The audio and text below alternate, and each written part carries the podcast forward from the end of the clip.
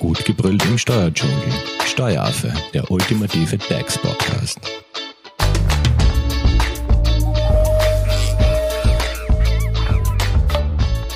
Hallo und herzlich willkommen beim Steueraffen Mythos Nebenjob. Wir gehen in den vierten Teil. In den ersten Teilen haben wir ja über die steuerlichen Auswirkungen gesprochen, beziehungsweise haben wir auch schon mit den arbeitsrechtlichen Auswirkungen, die so ein Nebenjob mit sich bringen kann, begonnen. Jetzt da wollen wir ans Eingemachte gehen, nämlich welche Rechte und Pflichten es gibt, wenn man einen Nebenjob annimmt. Wie es ausschaut, wenn sich Schülerinnen und Schüler oder Studierende etwas dazu verdienen wollen, was es auf dem, mit den Minijobs so auf sich hat und was man hinsichtlich Urlaub und Karenz etc. beachten sollte. Und alle Fragen dazu beantwortet unsere Expertin, die Gudrun Sicher von der Hoferleitinger Steuerberatung für uns. Hallo Gudrun. Hallo. Kommen wir vielleicht ganz kurz zu den arbeitsrechtlichen Auswirkungen, die so ein Nebenjob mit sich bringt. Welche Rechte und Pflichten gibt es dabei überhaupt? Wie bereits in der letzten Folge erwähnt, hat auch ein Arbeitnehmer gewisse Einschränkungen gegenüber seinem Arbeitgeber aus dem Hauptjob zu beachten. Äh, kurze Wiederholung dazu. Ähm, es wären eventuell Meldeverpflichtungen, die ich aufgrund meines Arbeitsvertrages äh, eingegangen bin, einzuhalten oder ähm, das Konkurrenzverbot, das während des aufrechten Dienstverhältnisses zu beachten ist oder auch Höchstarbeitszeitgrenzen, die ich eventuell mit meinem Zweitjob überschreiten könnte. Ähm, Im neuen Dienstverhältnis habe ich natürlich auch ein paar Rechte und auch Pflichten einzuhalten. Da das neue Dienstverhältnis als eigenständig anzusehen ist, habe ich auch hier Anspruch auf Urlaub und Entgeltfortzahlung im Krankheitsfall. Natürlich habe ich auch in diesen eine Treuepflicht gegenüber meinem Arbeitgeber einzuhalten. Je nach geltenden Kollektivvertrag habe ich auch hier ein eigenes Mindestentgelt einzuhalten sowie gegebenenfalls andere Kündigungstermine oder Arbeitszeitregelungen zu beachten.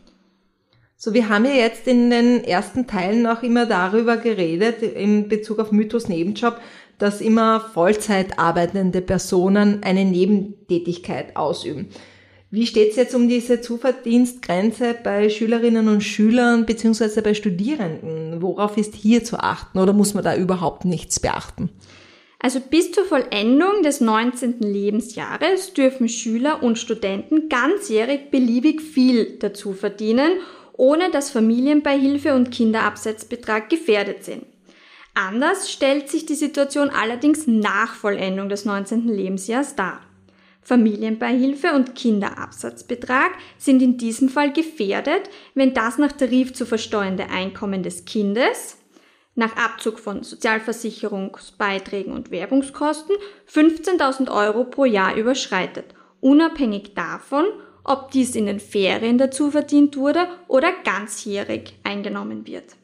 Studierende, die neben dem Studium arbeiten, haben grundsätzlich weiterhin auch Anspruch auf Familienbeihilfe, dürfen jedoch auch höchstens 15.000 Euro brutto an zu versteuerndem Einkommen pro Kalenderjahr dazu verdienen und das sowohl als Arbeitnehmer als auch in einer selbstständigen Tätigkeit.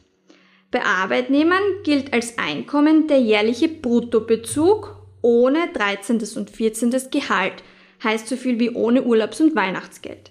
Bei Selbstständigen ist dasjenige Einkommen heranzuziehen, das sich aus dem letzten Einkommenssteuerbescheid ergibt. Wird der Betrag von 15.000 Euro überschritten, ist nur mehr jener Betrag zurückzuzahlen, um den der Grenzbetrag nun überschritten wird. Also wenn ich im darauffolgenden Kalenderjahr jedoch wieder diesen Betrag unterschreite, ist der Bezug der Familienbeihilfe natürlich wieder möglich. Dieser entsteht aber nicht von sich allein aus. Es muss neuerlich ein Antrag auf Familienbeihilfe beim zuständigen Finanzamt wiederum gestellt werden. Aber wir sprechen dann natürlich jetzt die ganze Zeit davon, dass wenn man das eben überschreitet, dann eben, äh, dass das steuer- und sozialversicherungspflichtig wird, oder? Genau, also je nachdem, wie viel ich äh, einnehme, muss ich einerseits darauf achten, ob ich habe ich einen Bezug von Familienbeihilfe, diesen zum Beispiel verliere. Auf der anderen Seite natürlich auch werde ich äh, steuerpflichtig bzw. unterliege ich der Sozialversicherungspflicht. Es gibt ja auch die Möglichkeit bei Studierenden, dass sie ein Stipendium haben. Ist das dann auch gefährdet? Das hängt wieder vom Stipendium selbst ab und ist einzelfallbezogen. Also da eine generelle Antwort zu geben, ist schwierig, aber grundsätzlich sind auch Grenzen einzuhalten, ähm, beziehungsweise würde ich mich eben auf jeden Fall im Vorhinein darüber informieren. Gut, und hier und da taucht auch immer das Wort Minijob auf. Wo liegt jetzt hier der Unterschied oder was ist ein Minijob überhaupt? Als Minijob wird in Deutschland eine Beschäftigung in einem Arbeitsverhältnis mit einem gesetzlich definierten Höchstbetrag oder auch einer kurzfristigen Beschäftigung verstanden. Wir in Österreich sprechen von einer geringfügigen Beschäftigung. Also geringfügige Arbeit gibt es zum Beispiel eben in Form der Teilzeit, jedoch auch, wenn ich nur hin und wieder arbeite oder eben in einem freien Dienstverhältnis. Liegt das monatliche Entgelt unter der Geringfügigkeitsgrenze, womit eben also die 475,86 Euro angesprochen sind, ist die Person eben nur teilversichert in der Unfallversicherung. Arbeitsrechtlich sind geringfügige Dienstnehmer jedoch den äh, Vollversicherten gleichgestellt.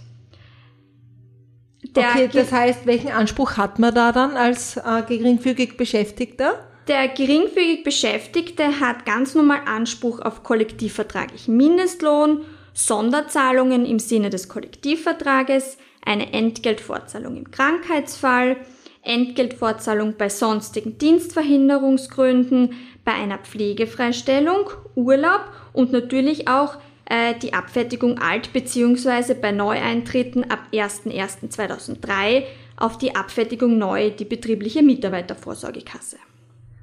Gut, und wir haben jetzt auch eine Frage, ähm, die uns über Social Media erreicht hat. Und zwar wird hier gefragt, Nebentätigkeit im Urlaub, ist das erlaubt? Also ich gehe mal davon aus, dass man sich Urlaub nimmt und dann im Urlaub ein bisschen was dazu verdienen möchte.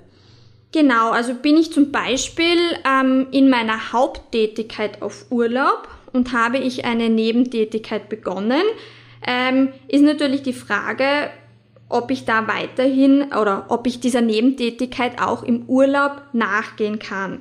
Ja, auch während ein, im, meines Urlaubes in der Haupttätigkeit kann ich meinem ne Nebenjob ganz normal nachgehen. Allerdings sollte man darauf achten, dass dem grundsätzlichen Zweck eines Urlaubes, also meiner Erholung, der Re Regeneration, meiner Kräfte, äh, dadurch nicht widersprochen wird. Aber prinzipiell ist es erlaubt. Genau. Äh, eine weitere Frage hat uns erreicht und zwar zum Thema Elternkarenz und Zuverdienst. Da fragt eine junge Dame, darf ich in meiner Karenzzeit auch etwas dazu verdienen? Und wenn ja, wie viel? Unter bestimmten Voraussetzungen kann eine Person, die sich in Karenz befindet, auch einer Beschäftigung nebenbei nachgegangen werden, ohne dass eben die Beschäftigung, die karenziert wurde, darunter leidet. In Frage kommen dabei entweder eine geringfügige Beschäftigung oder eine Beschäftigung über der Geringfügigkeitsgrenze, jedoch mit einer entsprechenden zeitlichen Einschränkung. Was wäre da jetzt da äh, genau gemeint? Also vielleicht da bisschen noch ein weiterer Erklärungsbedarf, weil ich glaube, das ist sehr abstrakt. Ja, äh, eine Beschäftigung während der Karenz bis zur monatlichen Geringfügigkeitsgrenze ist sowohl beim selben als auch beim einem anderen Arbeitgeber möglich. Aber das heißt, wenn ich jetzt bei meinem Arbeitgeber in Karenz bin und dann halt ja während der Karenz ein paar Stunden dazu verdiene, also da dazu mache und dann ist das ein neues Dienstverhältnis oder wird dann quasi mein bestehender Arbeitsvertrag auf die Geringfügigkeitsgrenze reduziert? Na, das äh, zusätzlich eingegangene Dienstverhältnis ist wieder als eigenständig zu sehen und hat nichts mit dem Dienstverhältnis zu tun, das in der Zeit karenziert ist. Weil diese geringfügige Beschäftigung ist eben rechtlich ein komplett eigenständiges Arbeitsverhältnis und unabhängig von meiner karenzierten Tätigkeit zu sehen. Bei mhm. dieser geringfügigen Beschäftigung äh, greift demnach zum Beispiel auch die Abfertigung neu, wenn das karenzierte Dienstverhältnis aber noch der Abfertigung alt unterliegen würde. Ähm, das geringfügige Beschäftigungsverhältnis unterliegt auch nicht dem Kündigungs- und Entlassungsschutz. Ein Anspruch auf eine geringfügige Beschäftigung während der Karenz habe ich jedoch nicht. Gut, aber ich habe genauso dann in diesem geringfügigen Arbeitsverhältnis Anspruch auf diese Sonderzahlungen, also wie Urlaubs- und Weihnachtsgeld und auch Urlaubsanspruch, oder? Genau, genau, mhm. genau. Und die zweite Konstellation hast du ja erwähnt, dass eine Beschäftigung über der Geringfügigkeitsgrenze auch während deiner Karenzzeit möglich ist. Worauf muss man da jetzt achten?